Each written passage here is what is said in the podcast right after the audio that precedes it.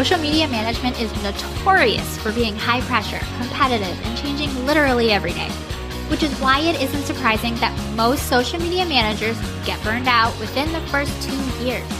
So, how do you keep going? How do you stay up with the latest updates, protect your mental health, and build a successful social media management business that supports your lifestyle goals? Whether that's working from home with your kiddos or jet setting around the world, that's what this show is all about. Welcome to Social Media Manager Confidential. I'm Shantae Gorman, founder of a six figure social media management agency and mentor to social media managers. And I'm here to dish on the ins and outs of the social media management world without any of the gatekeeping that can come along with it. You'll learn, you'll laugh, and you'll leave each episode inspired. Let's dive into today's episode.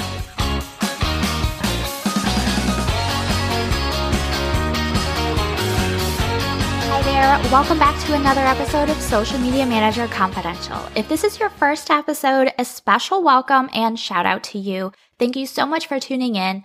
And if this is not your first episode and you're coming back every single week, thank you so much for being here and letting me know what you love about the show. I'm really excited to dive into today's topic all about the five reasons why social media managers struggle to book clients and what to do instead.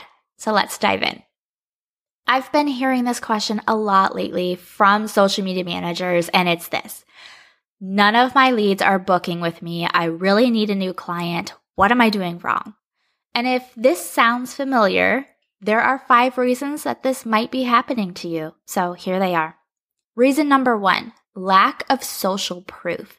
If your potential client hasn't been around long enough to see proof that you know your stuff, they may be feeling a little uneasy about signing on the dotted line.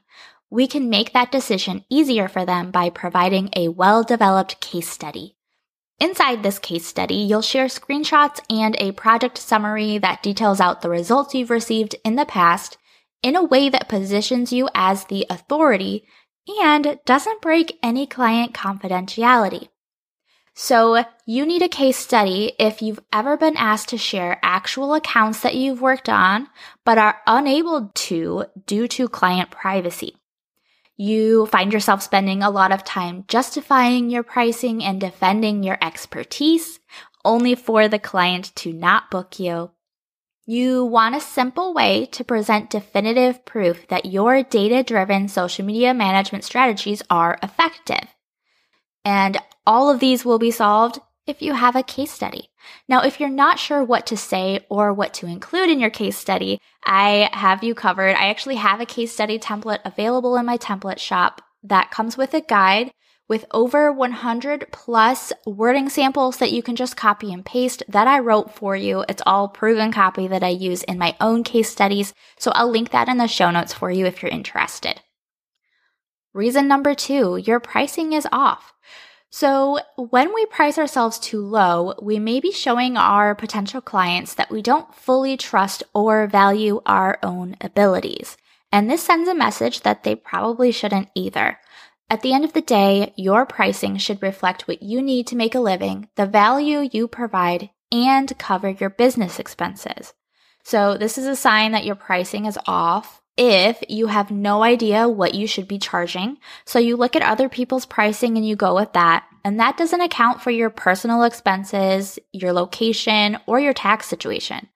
You're not sure how long you spend on each client's service or how that factors into your package pricing.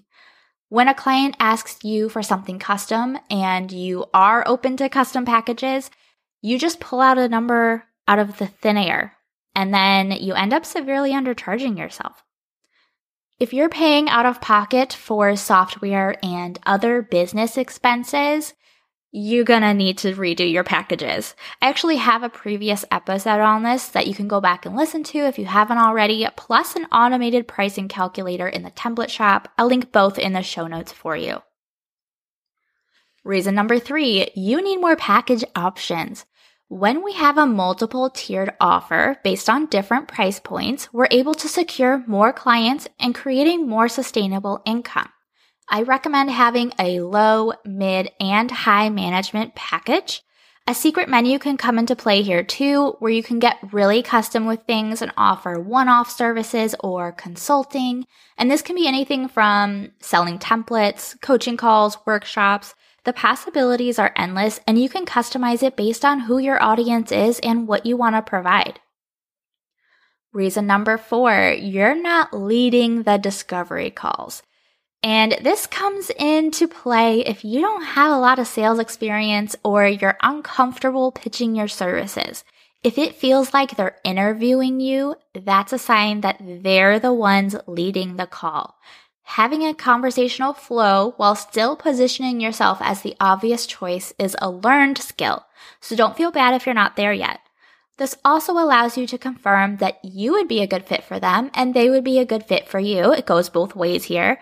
Always take charge of the call, ask them questions, and invite them to ask you questions where it makes sense. It helps if you have a sample script to follow to make sure that you're able to stay in your power. And reason number five, you're not following up. People get busy, especially business owners looking to hire a social media manager.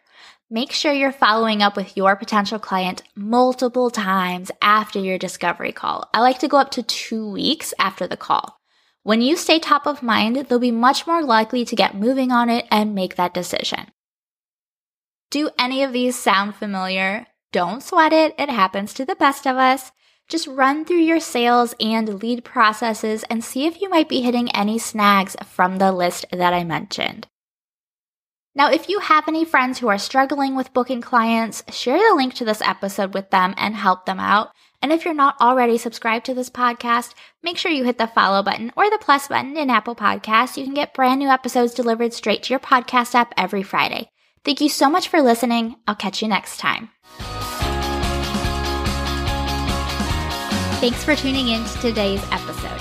Learn more about my digital template shop, online courses, and mentorship program by going to my website at sugarpunchmarketing.com. And while you're there, make sure you join my safe, supportive community created exclusively for social media managers. It's 100% free to join and packed with really amazing resources, trainings, and people. See you next time.